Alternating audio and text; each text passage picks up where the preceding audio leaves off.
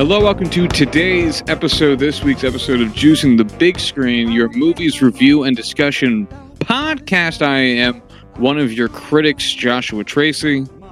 And here talking sports, it's Corwin Heller. That's right. We're combining the two shows. This is where Juicing the Numbers meets Juicing the Big Screen, and I talk movie reviews while Corwin rebuts with sports takes. Um, a podcast no one wants to listen to, and you are going to be subject to. Uh, no, could you imagine? It'd be terrible. Oh, look at that kick. That's, Uh, that's Corwin, fine. what do you think That's about Christopher Nolan's directing here? I think Carlos Carrasco's trade value is insane. Ah,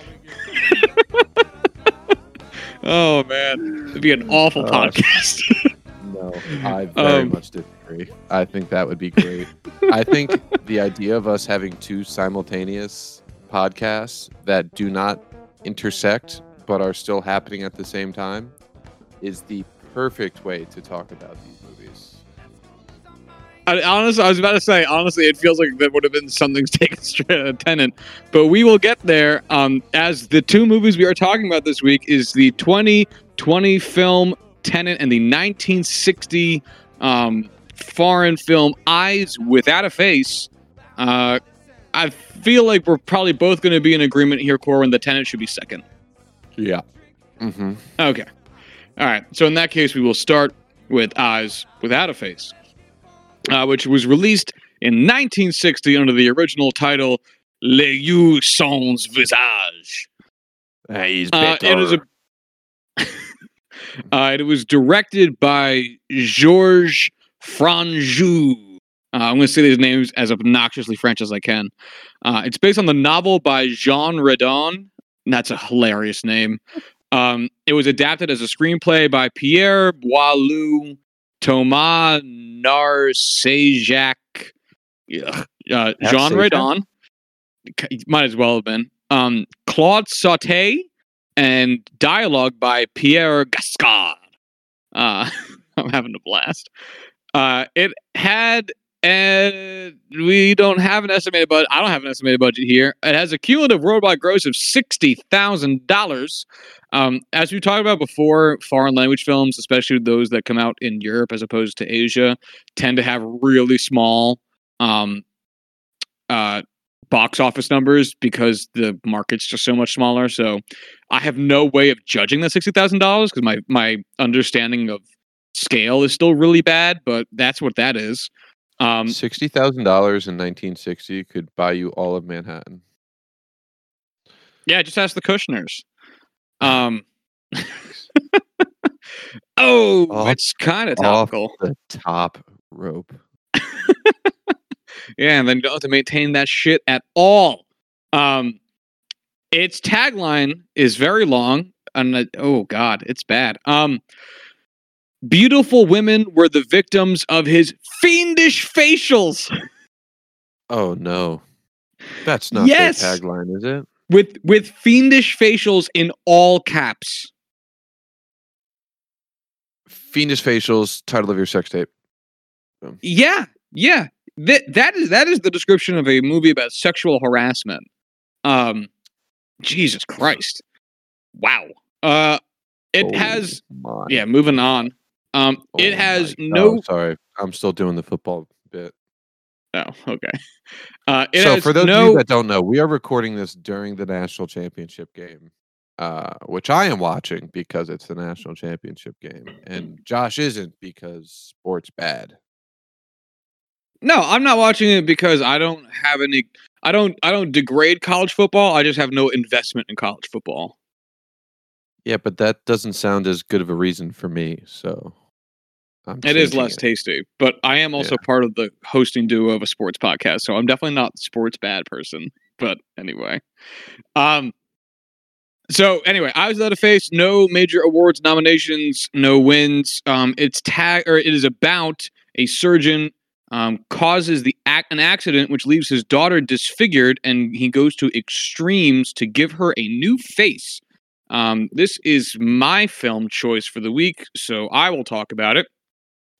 Before Um, I'll get us started. You know what? I'll, you go ahead. You're right. All right. I just have Um, a question, but I figured I'd let you go first. No, no, no, I'm curious now. Tell me your question. spoilers. The woman that Corwin, this movie is 60 years end- old. Shut up. The woman that the mother or the the daughter kills at the end is that her mother or is that just his assistant in crime? I took that to be his like nurse slash assistant in crime. Okay. All right. I just I could not figure it out and I didn't google it so, you know, that yeah. Okay. Yeah, continue sure. on. All right, Sorry for interrupting. all good, buddy. Um, I'm sorry. got one weird Corwin on my hands today. Um, so I've never seen this movie before. I watched it because it's supposed to be like a, a, a classic of the genre, and to be honest, I didn't really even know anything about it. I didn't know plot, didn't know anything. Um, and I was actually I shouldn't have been surprised it was a horror movie, but I was kind of like, oh, this is dark. um, and I ended up really, really enjoying it. Um, the the the dark concepts is something that I think is still weird to see in older movies because my picture of old movies that I grew up with and the old movies I think you most get seen reference to in other films or pop culture pieces are very like happy and cheerful pictures of those periods of time. And the ones that aren't are usually focused a, a little bit more like reality. Like you know if you go from um the the joy of um like how green was my valley to the darkness of grapes of wrath it's like well grapes of wrath is about the great depression like that's something we learn about in history and it's like i can put context behind all this so to have a movie that like feels this old looks this old is this old and is about like a doctor who's killing women stealing their faces and then dumping their bodies in a mortuary is like crazy um. And i i think this film has a lot of issues. No i'm not going to put it that way. I think there's things about there's a lot of things about the film that would change but i still am drawn to the level of thought and choice that was put behind these decisions and um i guess eventually uh plot changes that i really enjoyed about this film and i'm i'm looking forward to talking about a little bit. I'm not going to sit here and tell you this is uh, um revolutionizing how i view horror or how i think about you know anything to do with this genre french cinema any of that shit. Um but i i going in with zero prior knowledge or expectations of it i came away really enjoying this. Uh what did you think corwin I also really didn't I didn't even know what this movie was until I saw that it was on HBO. I saw that it was a thriller horror listed genre. Um and that's all I knew. Boy, this was this was weird to just kind of jump into. Um don't know why I kind of have the the preconceived notion that older films are just less mind fucky creepy than newer films, even though we have, you know, stuff like Psycho and the Birds and whatever. Um, but it just it kind of threw me off. That being said, there is definitely a lot that I do like with this. I really like the style. I really like the performances to an extent. Um I will say you did say that that you had things that you would change. What is one of them? Because I have one that's just jumping out at me that I just it drove me crazy watching it and I just want to hear what your thoughts would be on the matter. Well, I- I I think the one thing that most of my things would loop back to is that, and this is one of the very few times I'll ever say this. This movie needed to be longer. Um, Hmm. there's a lot that I think gets lost in how fast this film moves. It is 90 minutes on the fucking dot, and this film realistically could have been a full half hour longer. Just living you letting you spend more time with the crazy shit that was happening and to have more room to sit in the consequences of what immediately was the aftermath, the creepiness of everything. Like when when you know they first descend the stairs in the house to go into the basement area that has a surgery room immediately followed by a dog kennel. I'm like, there should have been a whole like five minute long scene where where like they just slowly unveil and like you slowly pan around this room to just really sink in how fucked up and disgusting that is. Like that's fucking crazy town. Um but that that's that's my that was that was my thing. I'm curious what was what was your thing?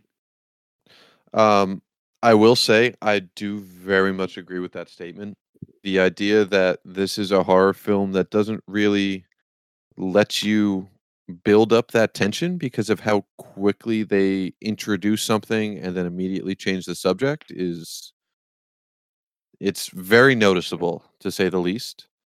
Um for me, I would have added a second song because they only have the one. That's like the only soundtrack the only score that this film has is just that one super European song that they just change up a little bit throughout, and that's it. Oh, you know And what? just- My sorry, I was gonna say my, my I was gonna, I totally forgot. You're totally right. My first note is this movie is interesting, but the but the um but the music is laughable. It's laughable, and it's the only added audio. Like there's no score. It's just that song that they'll play sometime. Like there's no sound effects. There's no eerie music to build tension. It's just kind of there. And that's kind of the biggest thing for me. Like it was creepy. It wasn't scary. And it wasn't scary because they just don't ever build up that tension other than small visuals. And I mean, we've talked about this with other horror films. We've talked about this with the horror genre as a whole, but music and audio just adds so much to horror. It adds just so much to the experience that when it's so you know noticeably absent it's it's really hard to get into it. Oh my god. I'm gonna assume that was on the football happening. Um, I yeah, I, I've never seen this kind of performance, but I guess we'll save it for Wednesday. for anyone wondering what the Wednesday comment is, that's when we record Juicing the Numbers, which drops Thursdays and Mondays. Find it where you find podcasts, motherfuckers. Um, yeah, I, I think I think one of the core points to both what you said and what I said um, is that this film is fascinating, but for us looking back on it, you know, sixty years later, um, feels weird without modern filmmaking concepts. And it would be so cool to see this with them because yeah the score thing was a big thing. The fact that this movie like a low budget version of this movie could still be a half an hour longer. Like i i'm i'm would i wouldn't be surprised if you told me it was 90 minutes because the um you know bureau of arts in france that that sponsored the making of this film because a lot of other countries outside the us have some level of state sponsorship for their filmmaking um, industries. Um mandated it could only be 90 minutes because they were only going to give over that much film because film is very expensive some shit like that. Um and also effects because the other big thing that i have is the scene in which they show the removal of that one girl's face and i thought they did a really good job at the beginning of that scene with all of the different um little clampy guys but the 2nd Mhm. they actually took her face off and you only you only see what's underneath for like a split second but it's just so clearly you know red dye just rubbed all over a woman's face um Mhm. because that was the best they could do and it's like i was looking at like i understand what happened here but you shouldn't have shown this like this does does not look good Yeah, it's one of those things where you notice the special effects because it's hard not to because they are fairly cheesy. At the same time, it's 1960, and while I do tend to flip flop between holding films in their own time and judging it off of that, and also holding them up to the standards of modern film because that's how I can relate to them. Stuff like that where it's it's really just there's no better way to do it and you look and see a a, a believable image to some extent and you just kind of have to accept it. Yeah, I I think that the you know the the show not tell aspect is what makes um guys like Hitchcock kind of the the premier auteurs of this genre in this era because there is always that fine line and balance between what you show and what you don't. Point in case, Psycho, which you brought up earlier, um, shows glimpses here and there of the shower murder scene in the beginning, um, but also leaves out large chunks of it, probably because, for one, not seeing certain parts of it made it more suspenseful. And if you saw a fake knife pretending to go into a woman's chest, it probably wouldn't look so good, even with really good fake knives that they would have had at that time. So, Mm-hmm. again, Totally. just filmmaking stuff. But to get into a, like a little bit of the motivation of this film, actually, not, not even that first. I want one other really other kind of like minor thing since we're picking out some of the details at the beginning. Um, I loved the little breakdown they did in the middle of the movie where um I forget what the doctor's name is, the our kind of villain of the film. What's his fucking it name? It starts with a G and ends with a lot of S's and E's and R's and just there's a Je whole lot. there. Dr. Thank G. you. Dr. Doc- G. Doc G. I like it. Um, when D- Dr. G is like giving a little presentation, I don't even remember to whom he was giving it or what was happening with it. I, I don't, I, I, A kinda forget. I don't know. Yeah. yeah, yeah, I, I think you're right. I think it was a class. Um, where, where they, they show the different stages of, of of necrosis of the graft, um, over time after they replace the face to show that this is a continuing process, which serves to show why he keeps having to kill all these women and take keep having to take faces. Um, but also, I just thought to be a really, I don't know, it it it, it obviously this is all bullshit. You know, there's so much more that would have to happen in order to replace someone's face than just slapping that shit on like a big expensive band-aid and moving on with your day um but it added a little level of grounding it in some type of concept and making it feel a little bit more real by having it approached in that way that i actually found that to be a really interesting because they put the time in to do that um, and decently effective scene. Yeah, no, I, I, I didn't think there the I just thought it could have see it's tough because it's like it feels like an old timey, you know, newsreel, like uh what's the term for it? Um like PSA and not so much of a lecture, but at the same time it's like, all right, it wasn't old timey at the time. It was just then. I don't know. It it's a scene that like I had more thoughts on and have since forgotten, so I'll just leave it as is. Fair enough. Whatever. Yeah, it's whatever. So I'm actually amazed that we've gone almost 20 minutes without even really talking about like the plot of this movie. Um, so don't. L- oh, please save that for the next one. Let's go through it really quick, just to make a couple of uh, uh, points about the the varying motivations here. Um, so the basic idea of this film, I'm going to leave out a lot of details. We've spent a lot of time talking about other things um, so far when it comes to this film. Um, but the basic idea of this movie is that this doctor who runs a hospital, Doctor G, um, was in a car accident and uh, severely disfigured his daughter's face.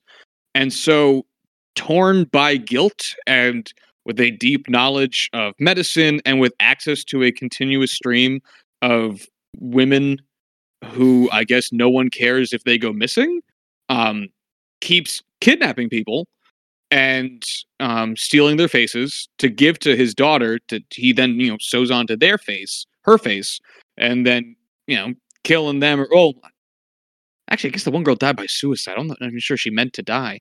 Doesn't matter. Um, the daughter kind of it, it languishes in her room, not really wanting this life and almost being forced into having to be this experiment plaything Dr. Frankenstein type situation. Um at some she also point hangs out in the kennel, you know. She does also hang out in the kennel with the puppers. Um Mhm. eventually the police get tipped off to what might be something sketchy happening at the hospital in regards to all these women who go missing. They come snooping around. Um, the the daughter Louise, I think her name is, um, or no, it's uh, Edna. Sorry, I'm look, trying to look at the names to get the right one. Ed, no, Christiane. Jesus Christ, Louise is the nurse. All right, I got everything. All right, Christiane. Sorry, everybody. um, eventually, uh, who is the daughter? Eventually, kind of uh, gets tired. She doesn't want. She discovers a girl who is about to have the surgery to get her face removed to be put on Christiane's face. Frees her, kills one of her captors, um, and then unleashes uh, many dogs to kill her father. Um, to I guess end this whole ordeal. Um, and there's a lot of varying motivations and emotional understandings for what's happening in this, which is part of why I would have liked to see this be a longer film because each character is actually doing a decent amount, or at least the two main characters, the Christiane character and the Dr. G character. There's a Mhm. lot happening with their respective situations because I think what often happens in horror films, and it's not necessarily to the horror film's detriment, it's just a reality, is that it's like, hey, there's the thing. That thing is bad. We got to stop it before it gets worse. In The Exorcist, which we did on this show, it's like, hey, that girl's got a demon in her. We got to get it out of her before it gets worse. And even though that's a really great film, was nominated for a bunch of Oscars, that's how a lot of horror movies go. And this actually isn't necessarily that. Um, it, it, this is a guy who's really truly wrought by guilt for, in his eyes, like fucking up his daughter's entire life by ruining her face, which I'm sure in the 60s was even a bigger deal than it is today. Um, because women weren't people in the 60s. They couldn't have cars or bank accounts or any of those frilly things. Those are man's world.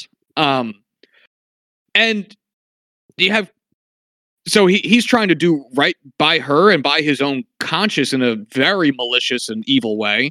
And Christiane, who who has basically been nothing but a patient since her car accident, and is an unwitting accomplice in addition to being a prisoner.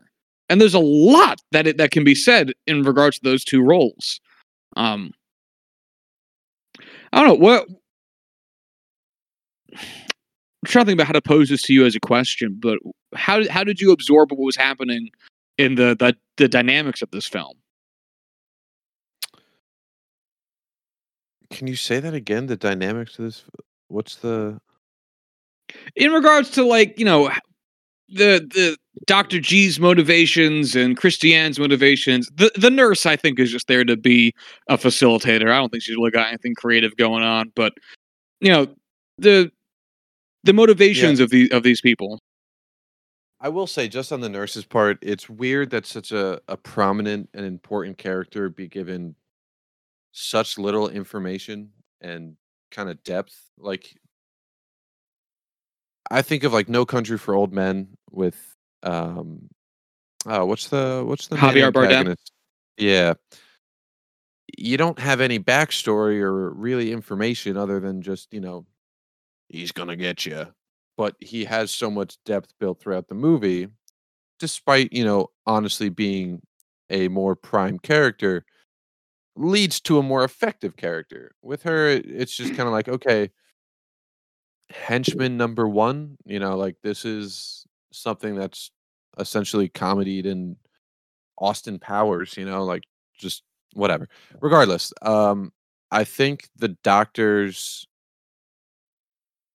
drive to quote unquote fix his daughter repair his daughter you know give her the life that he in a way took from her is very relatable but at the same time the just casual apathy for literally everyone else who happened to be born a female is just kind of crazy that's not kind of crazy. It is very crazy and if you do something like that you're crazy.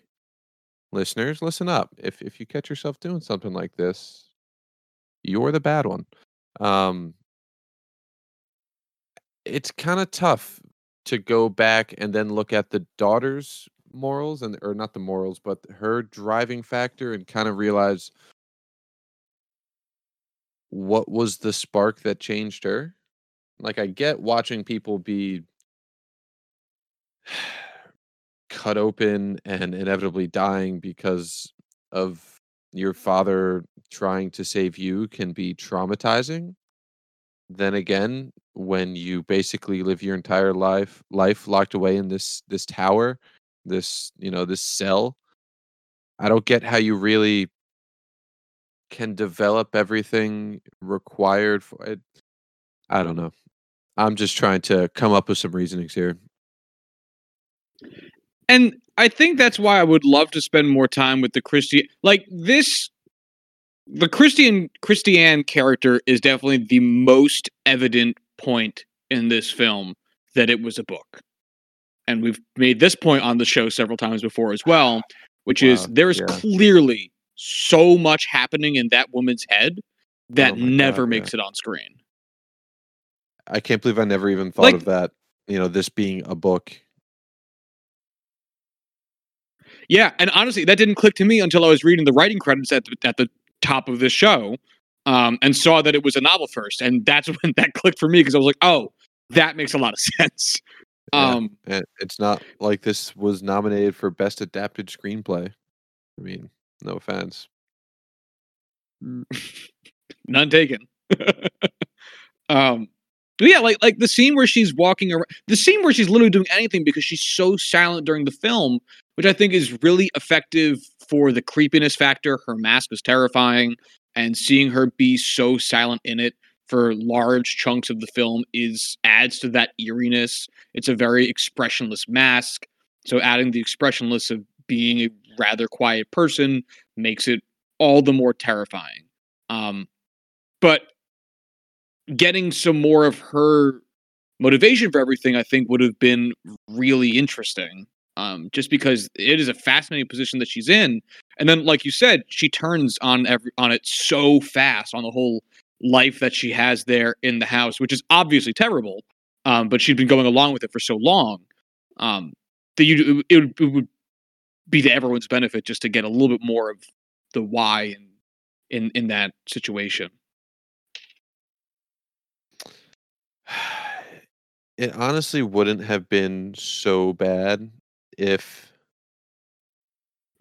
throughout, you know, her just walking around and and doing whatever and and and having those internal mo- internal monologues that we just can't hear if there was, you know, some some eerie music or some audio cues basically signifying, hey, she's thinking about some shit right now or just anything. I don't know. The sound thing really threw me for a loop. It it's fair. Um, were you a little bit disturbed by the makeup for Christiane's fucked up face that they showed for like a hot second? Did it get I you? knew it I knew it was coming and I knew it was going to be creepy but not scary and so it really didn't do much for me. Like I get it, it's creepy. It's it's good at the time, but at this, you know, it wasn't making me, you know, have to change my drawers. I wasn't expecting it, so it creeped me out a little bit. Ah, touche. Yeah. Yuck. Um, I don't think I have anything else to say about this. Do you? Not really. That's all right. We covered we covered a lot more than I thought we were going to get to, and we did uh we did some good damage on this. I think. Um, it's a short film, like we said at the top, um, coming in at literally exactly ninety minutes. So there's only I think so much that we're going to be able to get out of it when it, from the sound of it, our main complaint is that there wasn't more to say in some aspects of it. But again, this film clearly a book and would, I think, benefit a lot from a. This is a film I would love to see remade. Um, Mm. like this fucking year. I mean, seriously, I, I think the bones and the plot of this, um, and what we saw on screen, even in the limited capacity that we did, is really good. So I'm just going to segue this directly into my little rating and review recap here. Um, it, it's weird to knock points off a film for not being long enough, but I really genuinely think that the term of this film is not long enough to fully. I think it hinders the plot. It is, it is that brief. Uh, I, I I think it is damaging to the storytelling of uh, it, its its short length. Um, which again is really not a complaint Corwin nor I usually have on this show. Um, Mhm. which I think in a lot of ways is a positive negative, but it's still a negative. Uh, obviously, coming at it from the point of view of 2021, um, the music is very Parisian, um, which makes sense since this was France in the 60s. Um, but it's not as whimsical a film as the, the music really reminded me of um, uh, uh, the what was it the third the third man with Orson Welles. Uh, but that movie is way more playful in a lot of ways, even though it is also dark. It's like got a little chase kind of feel to it, so it's easy to kind of write off the funky European sounding music. But in this, it felt disjointed, and then coupling it with the sheer silence of the rest of the film, a little bit odd. Um, that being said, I still really enjoy this. I think there's a lot of meat on the bone here, um, and a lot of good to get into, especially if you have HBO Max and you're looking for a thing to watch that you don't want to spend a lot of time watching. This is this is there for you. Um, so I think I'm gonna settle this in like neatly at like. Uh, I'm trying to. I'll say. I'll say three and a half. I think is very fair. I think at the end of the day, it's an enjoyable movie. At, at no point would I ever consider this to be, I don't want to say not worth your time because it is a very small investment. Um, but that being said, there really just isn't a whole lot there to keep me invested. Um, it's a, a a pretty good story. It doesn't really do enough, like we've talked about. Man, it's just tough to to really look back and and find the highlights when they were by all means fairly not all that common. Um, so I'm gonna give this a three. Um, I think I think we're both approaching it the same way know, here. yeah, I agree. I think I think I think neither of us want to be harsh, but neither of us are going to go so high on it either. And I, I think agree. that's what that's what the three and three and a half ratings are like there for. Mm-hmm. No, I I am right. definitely on board with that. All right, cool, cool, cool. Then let's uh ah let's move it over to the big guns. Let's talk about 2020's Tenet, um, which was written and directed by Christopher Nolan, starring John David Washington, Robert Pattinson, and Elizabeth Debicki. I'm guessing at how that's pronounced. Um, it had an estimated budget of 205 million dollars and a cumulative worldwide gross of 363 million dollars. So it's certainly a success. It still made Um, three hundred million dollars Yeah, without having a major U.S. release. yeah. I well, I think it had Asian releases. Right, but at the end of the day, wow, that's not a whole lot for. Whew. That I don't know why in the world I said that's not a whole lot. That's an insane amount for not having a major U.S. release in you know it is its biggest market. But If I had to guess, I would say this is going to be the highest grossing film of the year, especially with no um, Marvel films and the fact that this was hotly anticipated. Mhm. Um, and that there's not a whole lot else to to really see.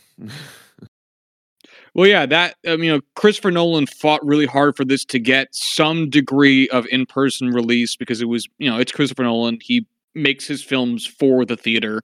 Um, like literally, this is this was released in IMAX, and you know, was meant to have a really nice sound system with it and all that type of stuff.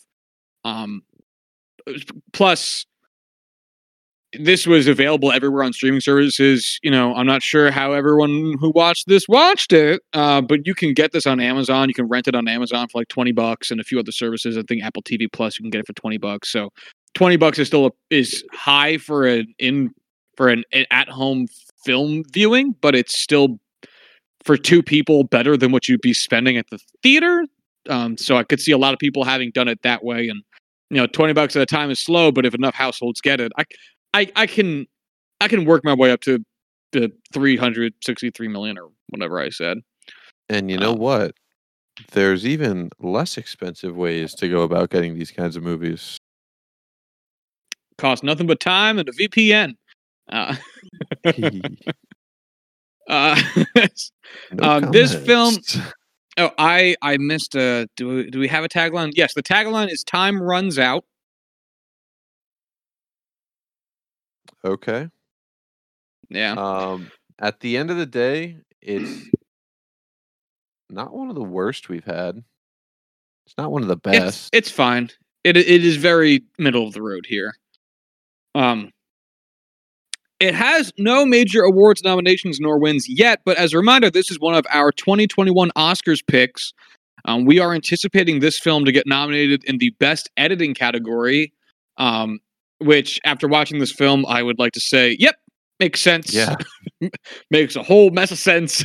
um, I'm on it is board. about yeah it is about um armed with only one word tenet and fighting for the survival of the entire world a protagonist journeys through a twilight world of international espionage on a mission that will unfold in something beyond real time uh corwin this was your pick so you get us started I regret being the one to make this pick because I don't know where to start. Um, I will say I knew time would be involved in this movie. That's really the only thing I had going into it. Um, we've watched a lot of time travel movies, right? Just yeah we've, we've even watched a few on the show Right. Like it was one was Timecrimes. I forget if we had any others. Um, that being said, I think principle wise, like the principle of how time travel is both explained, utilized, and executed, this has to be one of my favorites. Um, uh, just the whole idea of radiated energy with future technology it just it made almost no sense to start. It made a fair amount of sense by the end and i will say the science behind it i'm sure knowing nolan is plausible not exactly you know well understood or whatever regardless let's see how many times i could do that today um I really enjoyed it. I really liked um, Denzel Washington's son. That I'm forgetting his name. Um, John David Washington. John David Washington. Thank you. Uh, I really love Robert Pattinson, the actress whose name neither of us can pronounce. I'm also a big fan of in this. I just I think it was a really well done movie, and obviously, it being Christopher Nolan, that's almost a given.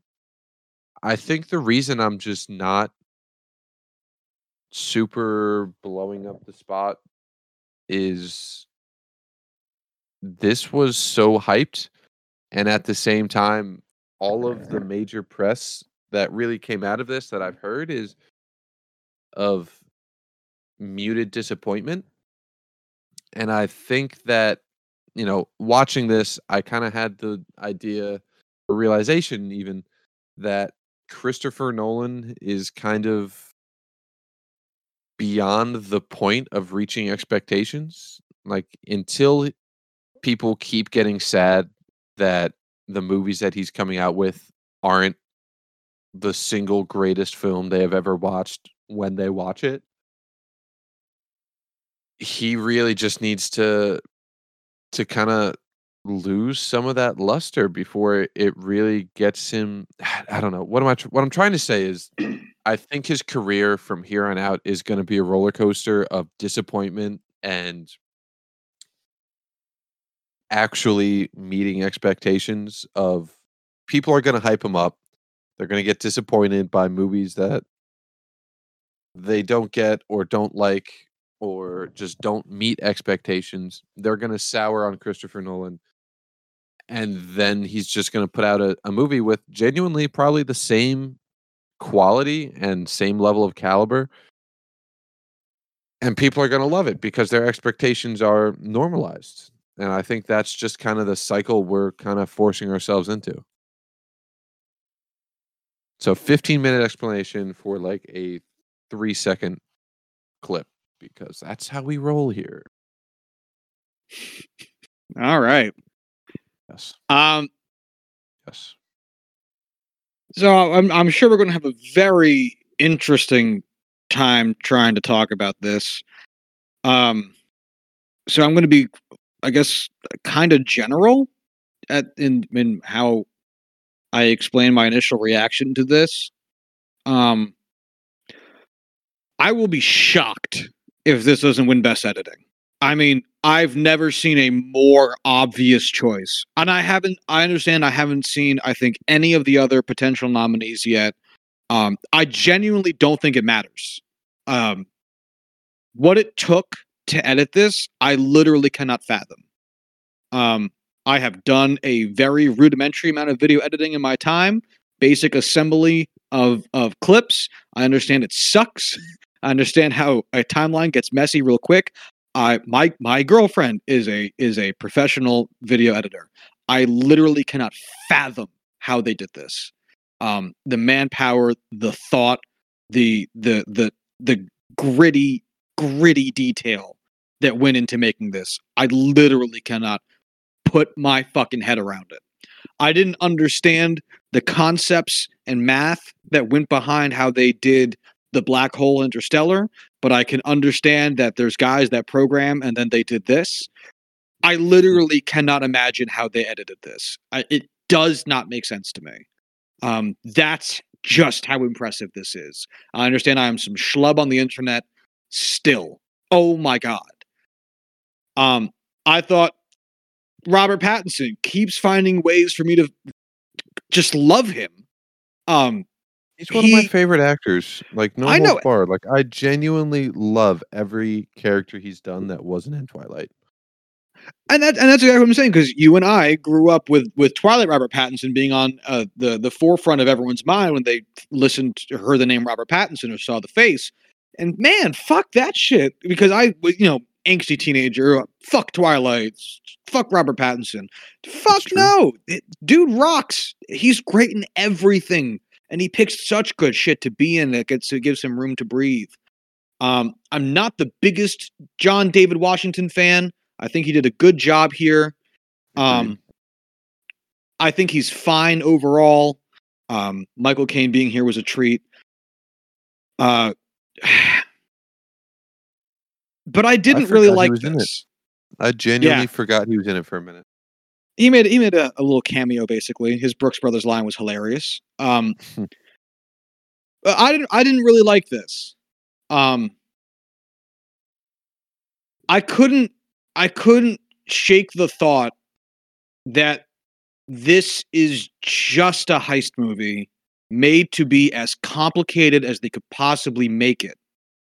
And even beyond that, how, in contrast to what you said, poorly I thought they tried to explain the concepts being entertained here.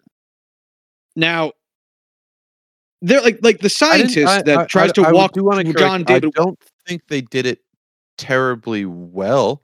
I didn't think it was a perfect explanation, but I could understand what they were getting at and also kind of understood okay, they're not going to be able to explain this time travel mechanic because it doesn't exist. I'm just going to accept it for this basic plausible understanding that they gave. Right, but when the scientist in the movie says, "Don't try to understand it, just feel it," that I mean, I'm I'm not, I'm not even trying to say this to be mean. That literally is the laziest ex- explanation of time travel I've ever heard in a movie. That is one of the actual lines from the scientist, my friend. I mean, that's lazy as shit. And I, I understand that's, that's because this is a wild concept. The idea of entropy is is difficult. Um, and that I think is part of the problem for me of this movie is that I think they did a great like filmmaking wise. I thought this was fucking awesome. Like, and I, I'm going to have a hard time rating this officially because I think Christopher Nolan did a fucking amazing job with this. Um, I think it, I, and I, I think it came together really well. I just, I kept thinking about how complicated Inception was and Interstellar was versus this. And I can't shake the feeling that at some point, the complexity of a story, whether it makes sense on, you know, after you write it all out and figure it all out all, and all that, or not, doesn't matter because you're going to get bogged down in detail.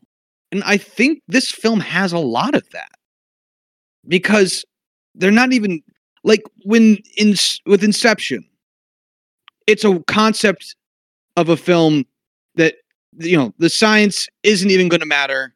None of it's going to matter. We're going into dreams. Let's roll with it. There's no other core idea of the film. It's a heist film but we're going into dreams. All right cool this is really just an out and out heist film that also has time travel that is necessary for the picture but not entirely necessary for the story in a really weird way based on how it's told. And again, I think it's a true feat. And I'm not trying to take this away from Nolan because I think it came together exactly how he intended it, and I think that's amazing. Um, and I I enjoyed a lot of the ride that this film took us on. But I I can't help but not appreciate how complicated this got made to be when it just didn't need to be that way. I don't know. I really don't think that. First of all, the the lazy comment got to me because I I don't think that introducing someone like the protagonist to the mind crushing theories behind how radiation has caused time travel while needing to get him I forgot how that sentence started so I don't know how to finish it. Fuck me.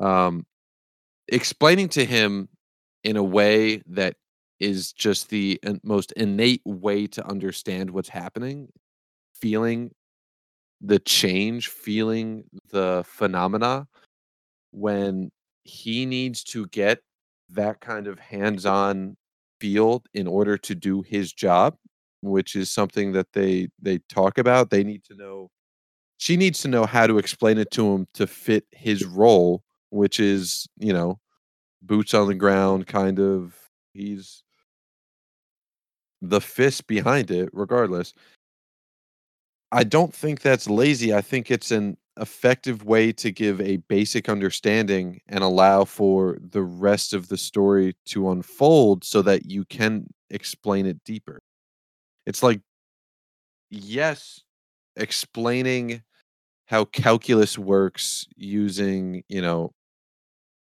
oh, don't worry about it. It's just, you know, curves. To someone walking into calculus for the first time, that's not going to teach them calculus in any capacity, but it's going to give them the framework to, you know, how they can look at it and set their mind to it to kind of open up for more. Obviously, time travel isn't calculus, it's a hell of a lot more complicated, but when you have those objects around you to show what it's like to go backwards when you know by all means that's something he's going to have to learn how to live through and experience and still be effective in doing it in a short period of time knowing that feel and just feeling it and trusting that information will come later isn't lazy i think it's effective So I'll I'll start by saying this. About an hour after that scene, the conversation doesn't matter. And the ideas behind how this time travel works don't really matter because you're an hour into the movie and all that matters is that you understand basically what's going on and how they're doing what they're doing. Um, so I I will agree that at some point it just doesn't matter. What bothers me about it is that he didn't have to do it. Even if he wanted this method of going forward and backward and inversion and all that, if it would if there's an easier way of using a non-based in reality way of concocting this method of time travel that could be summarized and explained because that's part of the fun of time travel movies too is getting those explanation scenes. That like every every time travel movie every single one of them has those scenes because it's it's part of the the mystery and the aura behind them. And so it is really jarring to get the scientists to be like ah don't fucking worry about it um but those because those I scenes think Christopher come. Nolan wanted to this. I think he's a guy who very much so likes to base his films as strictly as he can in what we know about physics and the world, which I think is super admirable and adds layers of detail to the films that we have come to appreciate so fucking much. I think here it hurt. I think here it hurts him because because you're right. In order for her to explain to him at a level that would make any amount of sense how entropy works, which I don't fully understand either because I'm obviously no fucking physicist, and all this shit um, would take forever. And at the end of the day, you don't need it. But that's my point: is that you don't need it. So why go with such a complicated method of doing it that it's better and easier and more efficient to not even bother explaining it? because you got to do something Well, right. You My point is, why do this? because it gives him the information he needs and the way he needs it like in the form the he in the form that he needs it No, I don't mean the explanation. I mean, why do this method of time travel? of time travel Yeah. like why why have it be the time can go in two directions i don't know why Why? did- Go ahead. it's like explaining why the guy wanted to have his killer be a guy that cuts faces off instead of why not do hands hands are probably easier and, and probably more useful to have skin on i don't know like that's just the way it was Well, it's because his, his daughter's face got fucked up. It was a cause effect type of deal. Um, Okay, but like What I- saying why is this the plot of the movie this way? Why isn't it another way? It's like, well, because that's a different story. That's not what Christopher Well, Nolan wanted to tell. no, and again, my, my point is is that it wouldn't be. My my point is is that when we're dealing with a certain level of science fiction, you have a lot of latitude to kind of make it whatever the fuck you want in terms of the explanations behind what's happening and the rules in which you're operating. Especially when it comes to time travel, which is obviously not something that we have at the moment, as I look for other Joshes. Um, Well, you had a lot of allowed to show latitude. Other people or the other That's true. Josh. That's true. Um, you're you have a lot of range in, in in what you can deem the universe in which you are operating and how science works in that universe. And to pick, and again, he chose to base it in an actual scientific theory, which I find admirable, but I also think was ineffective because it led to this. Whereas he could have just had the scientists be like, we can we found a way in which um you, you fucking um uh, nuclear radiation has a property that we didn't fully understand. He found a way to capture it in which you can go backwards in time, but you can only do that in reverse instead of going strictly back in time the way you see it in the movies where you go back to a specific point. You have to actually walk that shit in reverse or whatever, however it actually works. I'm kind of still fuzzy on it myself um, in this film. And Gunn like skipped over some details, but gotten to the main. And I still don't really understand how any of it works in this film. I understood what was happening in the scenes and I understood how it comes together and how it's a nonlinear idea of time and that nonlinear idea of time leads to how a lot of these events intertwine because it's nonlinear. But to watch a sci-fi movie and not have any idea what the I- concepts that they're operating with in the sci-fi world are, it's weird.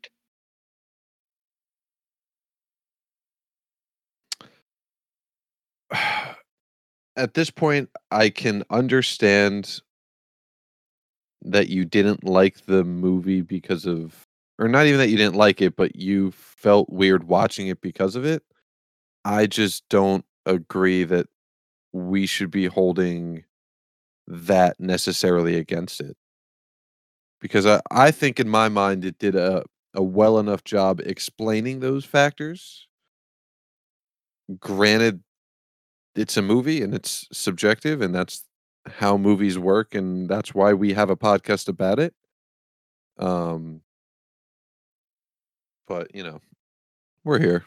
I didn't get Memento. I still don't get Memento. I know you get Memento. I love Memento. I love know. Memento. it's a just the movie. way it falls. Um, yeah, and and again, this this is why I thought this would be an interesting conversation because of how you observe this aspect of it. Um, the other thing that I was wondering if you had any major opinions on, because this is the only other big complaint I have with the movie. I think Kenneth Branagh's character is fucking ridiculous. Um, I think it's I think it's a horrendous character. Um, I think Kenneth Branagh plays it poorly. I don't think it's a well acted role. I think the dialogue in it is, oh my god, a bad, and his motivations are ludicrously stupid. Um, Go on. he's planning to kill the world because he's dying. That's it.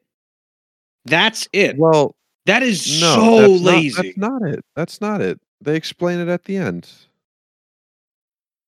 what do you mean? in his whole conversation with uh, the protagonist at the end, while they're over the walkie-talkie, he's on the phone, whatever. He's saying how the whole framework behind going through with this act is because the Earth is so far past saving, they have to go back and kill off the cause of the death of the Earth, which is the past generations of, of people and in doing so would allow the earth to continue on for future generations and the whole disagreement almost or what you would call it is one side believes in one outcome of the grandfather par- paradox the other believes in the other side of it Right. No, you're right. I I completely forgot about that entire conversation because you were seething in anger over that one Léa Seydoux cameo that led to this. No, I get it. I get it. No, thought she was because be a much bigger part of the movie. I was disappointed. I don't even know who you're talking about. The scientist lady, Who is that? Léa Seydoux, she played uh the main lady chick in across from Robert Pattinson in Harry Potter, whatever episode it was. Oh man, I'm I'm I'm not up to date on my Potter facts. Um, she was in uh, what's that one film? Um, fuck, like blue's the warmest color or something like that. she was in that. She's French. Yeah, Oh, man, I'm bad as shit with accents. Um, so I know Oh, that there was one other conversation on the the the grandfather paradox earlier on, where John David Washington asks somebody something, but what? Uh, nothing. I'm just laughing at myself. Keep going. Keep going. Um, man, in my eyes, that actually makes it worse because that's a better plot, and that didn't get told until one of the final scenes of the movie. Because I remember so many, like you know, like Kat had like all these talks about how he was gonna you're you're killing the world. She had a big confrontation with him on the boat where it's like you're killing the world that your son's gonna grow up in. And you know, I know he said I'm doing this because uh, why should my son live in this world or he's not going to be able to live in this world or some shit Mhm. like that. But they made it so much about the destruction of the world with him. I mean, like that was the motivation that that kept getting conveyed to the other characters. Man, that being the plot of the movie is a significantly better plot. I would really love to see this movie told from the future generation's perspective and just the same, you know, time alteration principles just on the other side of this dilemma. Because it is like a, a pretty clear, you know, red, blue, you know, black, white, one, you know, heads, tails kind of situation. I'd love to see that other perspective and kind of a not a sequel, not a prequel, just a a, a coupled film. I don't know the term off the top of my head for what it would be. Yeah, a, a, a counter perspective film like Lady Yeah. Vengeance versus um, oh, whatever the counter film, point film is for Yeah, uh, Lady or, Vengeance. I um, forget the name of it. uh, Flags of Our Fathers and uh, Letters from Iwo Jima. Yeah, exactly. Um, so so does that mean that the fact that Kenneth Branagh had pancreatic cancer was totally irrelevant? What do you mean? The fact that Kenneth Branagh's character had, had pancreatic cancer in the film, because that kept- getting brought up as like the reason that he's doing this is because he's dying from pancreatic cancer and he's trying to take the world out with him. So did that whole pancreatic cancer thing like not even matter? Well, the him dying was why he was, I think, willing to go through with it. I think because he was dying anyway. Okay, yeah, I'll be the one willing to kill myself in order to set this all off because it's, you know, I'm dying anyway. I don't care if I also have to choose to kill myself in order to better the rest of society. At least that's how I took it. I think it's just, you know, he was the one that would be willing to do it. Okay, hold on. How was killing himself going to set off events that would lead to to to Because when the rest of the world being saved? his watch was the dead man switch. Right. That's why she had to stop him from killing him or from dying. He, he couldn't kill her in time, or she couldn't Right. kill him in time. Him dying would set that all off, would set off the bomb that would set off the algorithm and so on and so forth. But I no, I I got that. But why would he need to die to make that happen? Well, he was gonna die regardless. He was gonna die from the pancreatic cancer. He was gonna die from the algorithm going off. Him already being on a set path towards death is what, in my mind, opened him up mentally to be, you know, the one to hit the button. Because his life is But- not going to be greatly altered by the his inevitable death from the algorithm. Well, why would the algorithm lead to an inevitable death for him, or or, or is it that his death would have been Because- inevitable either way? It's inevitable either way. It's either dying from the algorithm when the thing kills off the entire world, or um, from the pancreatic cancer. So Oh my god! he, in his mind, he's choosing the option that leads to, on one end, the death of his son, on the other hand, the survival of the possible survival of humanity. But he was only willing to do it on the moment he died. Like, what No, prevented him was- from doing this when he learned he had pancreatic cancer? or because he like he earlier. could still he could still continue to live on his life and just do it later. Like if you think about it, him setting off the algorithm in the grand scheme of things, whether it's 2020, 2010, 2030, 2050, it doesn't matter just so long as he does it and he sets it off. His whole thing was getting all of the pieces together and setting it off. In the grand scheme of things, it doesn't matter when, so he can still live out the rest of his life when it gets towards his inevitable doom with the inoperable pancreatic cancer. That's when he was going to do it. And that was that. So he he was only willing to try to potentially save the world after there was already after his life was already going to be done with no matter what. Yes. God, that's fucking idiotic. I don't think so. Oh my god, that's so dumb. Uh, I disagree. Oh my god, that is just so fucking dumb. Uh, again, uh, I disagree. Oh, oh my god, that is awful. That is just awful. Oh my god, that is uh, so I, ridiculous. I think you need to take a step back and accept it because it's really not nearly as bad as you're working it up to be. Corwin, oh come on, this is th- that is How? that is not? ridiculous. Why not? Why wouldn't that be a motivating factor? Not even a motivating. Why wouldn't that allow you to accept this choice?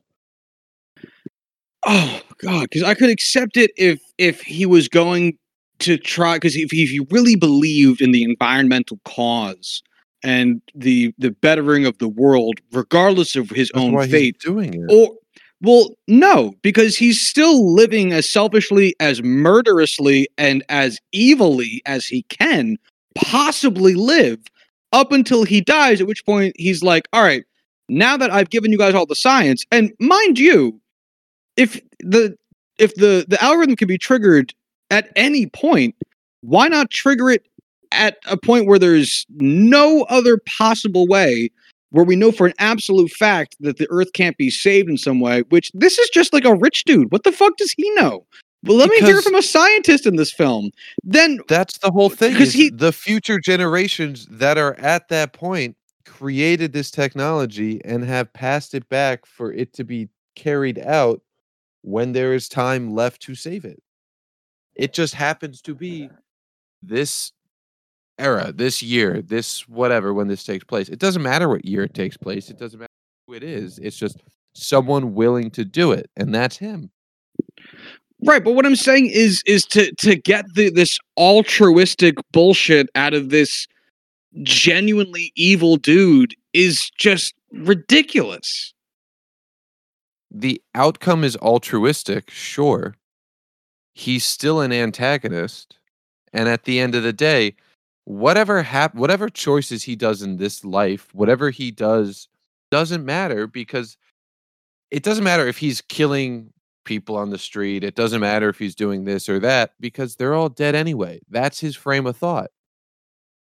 Everyone in the world at that point, 99.9%, whatever it is, or even if it is a hundred percent, it's there. It's all gone. There's no reward or risk from any of it in their lifetimes. It's just they do this, and there's a chance that the world survives in the future Right, and my point is why does he care? because he's dying. And so if the That's it? If, if people from the future are coming back and saying, "Hey, this is the way life is. We didn't build Terminators. We build time travel." Well, I guess they also built time travel. We chose not to build Terminators because we want to fix it. This is why. This is what you need to do. Are you willing to do it? He's like, "All right, I'm going to be dead in five, ten years anyway.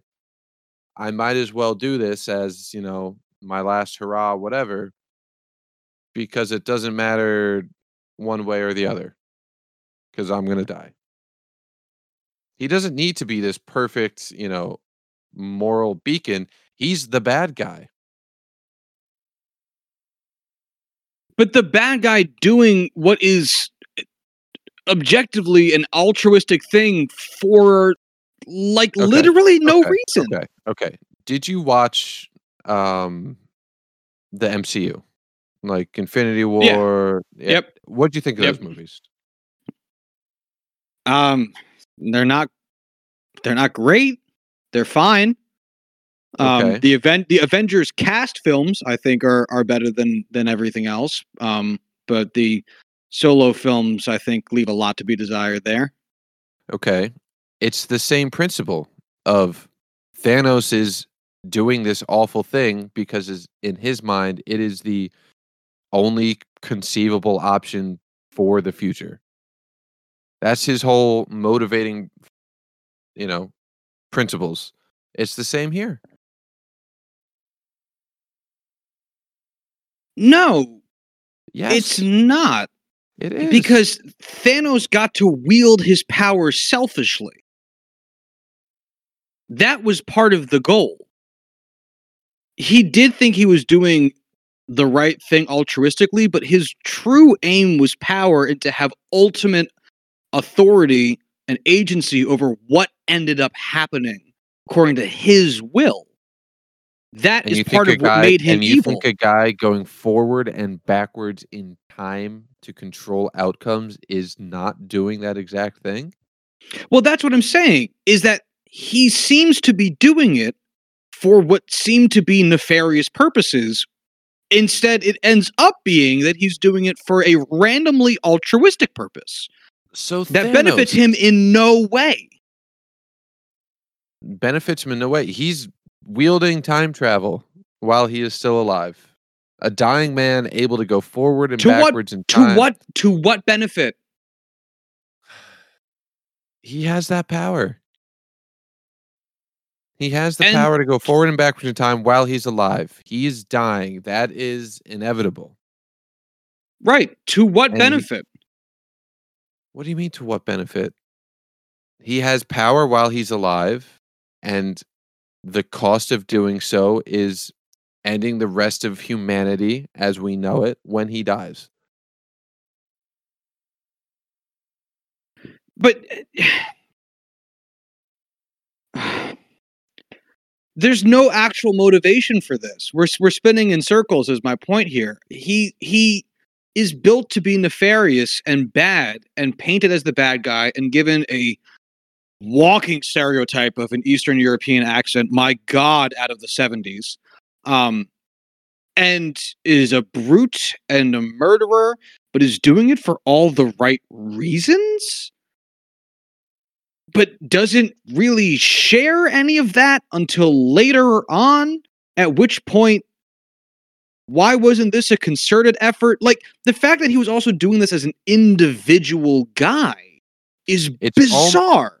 It's almost like characters do not have to be typecast and stereotypes, but they could be their own individuals, you know, unique to these films and can be just as complex and broken as real life people.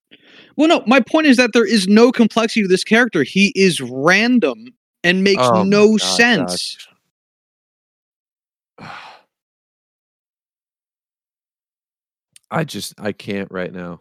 I, I do not know why you are so irrational with the hatred of this and just can't open up to the idea that people can be complex and also irrational with their thoughts and decision making, just like in reality.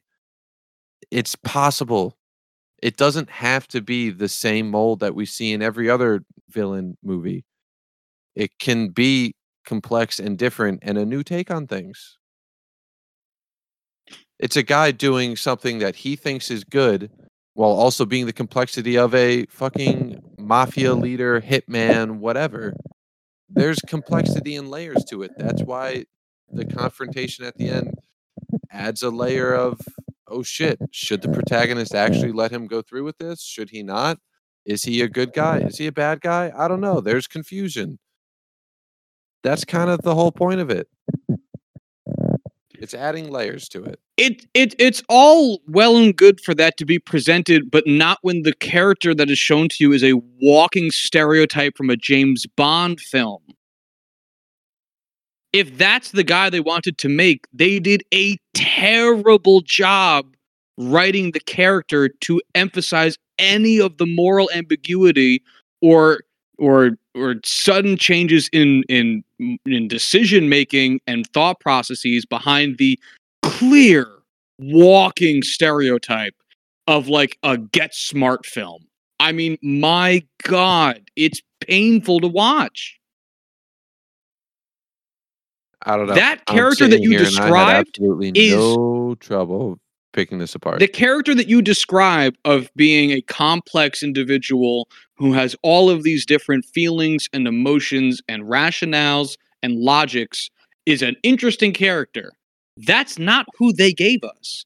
They gave us Kenneth no, Branagh no, no, doing a bad accent with terrible dialogue, not explaining any of his thought processes, decision making, or moral ambiguities until the final like 20 minutes of the movie, at which point we're two hours into this bitch. That's what every and this is a does. weird change. Well, not All of not that comes together at the end.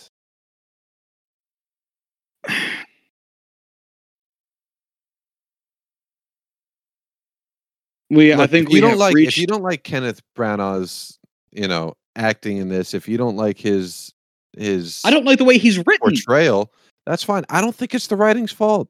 I think if you have issue with the way he portrayed him, it's him. There, I'm, I'm, I'm sorry, my friend. I have to stop you with that. That is absolute malarkey. There is no way in a Christopher Nolan film that Kenneth Branagh is going to have that much leeway to be that guy without being it written in the script I and directed by saying- Nolan. I'm not sitting here saying he it it is. I am sitting here saying I do like the character. I do like the complexity. I got all of that from writing.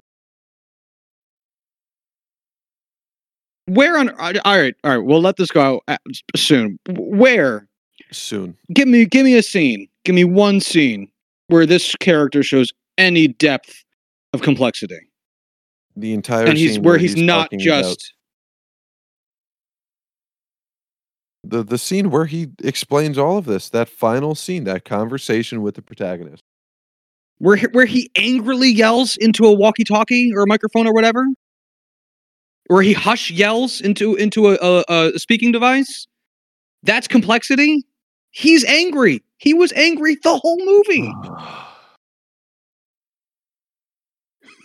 That's my point. He I'm was the same guy beginning to end. I am not saying this guy is fucking Darth Vader. I'm saying there's levels to his thought process that brought him to this point. That don't get displayed for the entire film. Okay. All right, let's move on.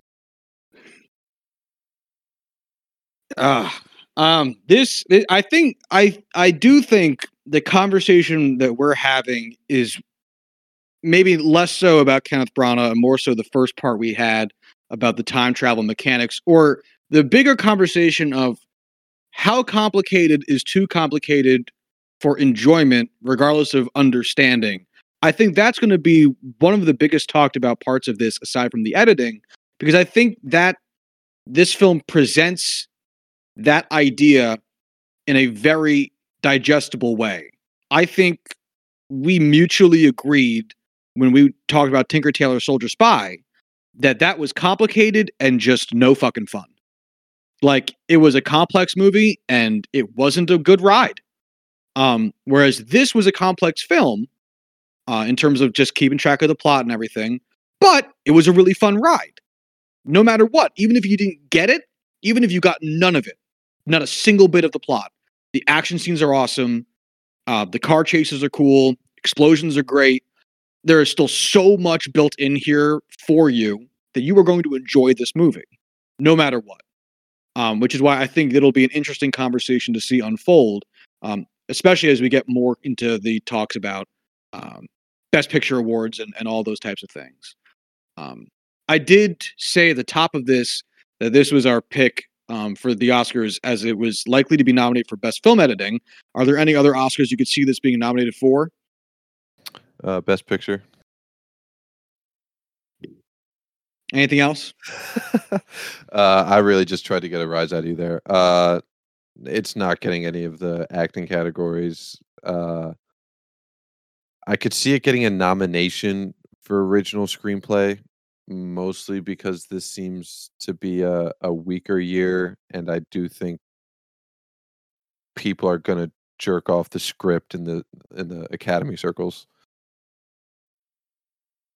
I, I was going to say m- much the same, but with different rationale. Um, the the best original screenplay thing. I think just um, because as much as I decry the science scene and the Kenneth Branagh character, I think balancing this much, um, like storyline is a feat. Um, not as impressive as the editing, but still very fucking impressive, just from a technical writing perspective. That I could definitely see it getting some attention um, or recognition on that front. Um, like literally just based on that alone, leaving everything off to the side um, uh, that that is good with this script, just on how much detail went into keeping this story straight and logical from um, a non-linear time perspective. Um, I could see it getting some recognition for for that feat as well, but who fucking knows, man? We got a lot more movies to get through, so I guess we'll see. Oh my god, yeah. Uh all right, well then this brings us to it. Final rating and review. Corwin, Heller, your movie, you start. Movie good. Movie look good. Movie makes sense. Four and a half. All right.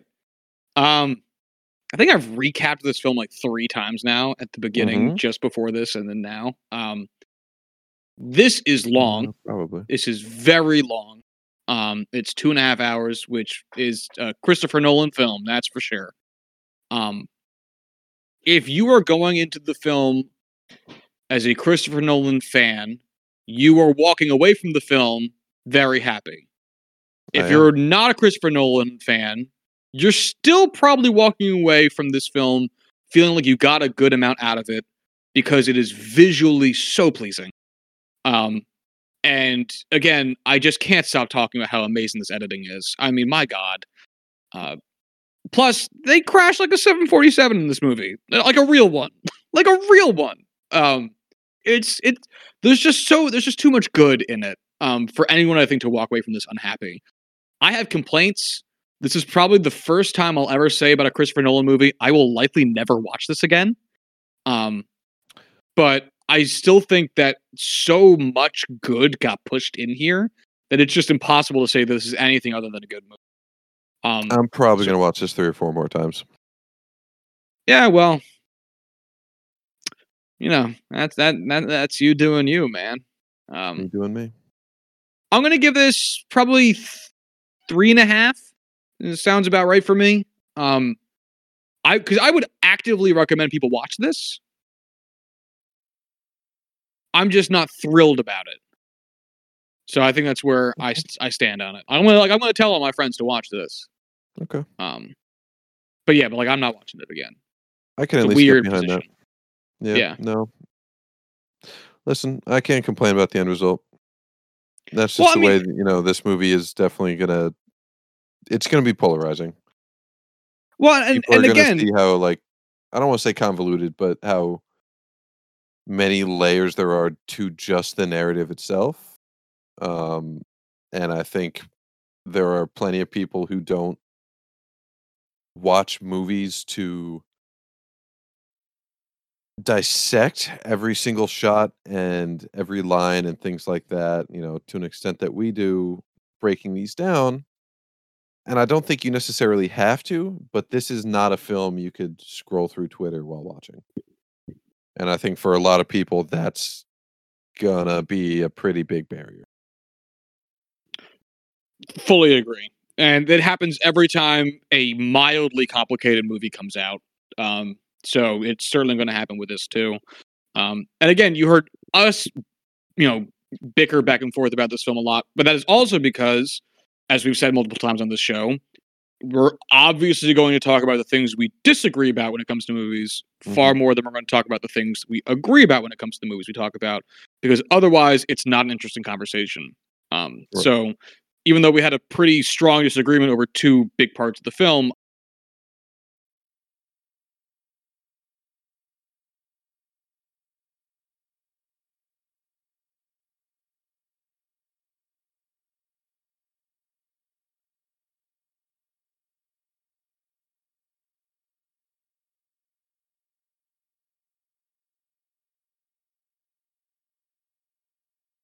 I think Corey and I can both agree. Rolling, um, as we said it in last week's episode, the way we're going to do this is Corey and I are going to alternate who takes an a 2021 Oscars potential pick, uh, while the other one just issues a standard pick. So it is my turn to go for an Oscars related pick, um, and I'm going to pick the 2020 or actually it might be 2021. Um, doesn't matter.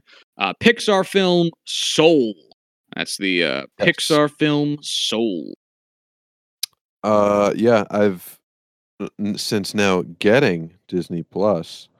Um, I keep seeing it on the homepage, and I keep wanting to watch it and be hip and with it with all these other kids uh, that have seen it already because it's still new and is being discussed. And it's been killing me that I can't just watch it because I knew we were going to watch it for the pod. So I'm excited to watch it this week. I know I had time before this, and I almost I almost watched it before this recording session because I knew I was going to pick it, but I was like, I should wait to see if Corwin has any objections. So I'm very sure. excited.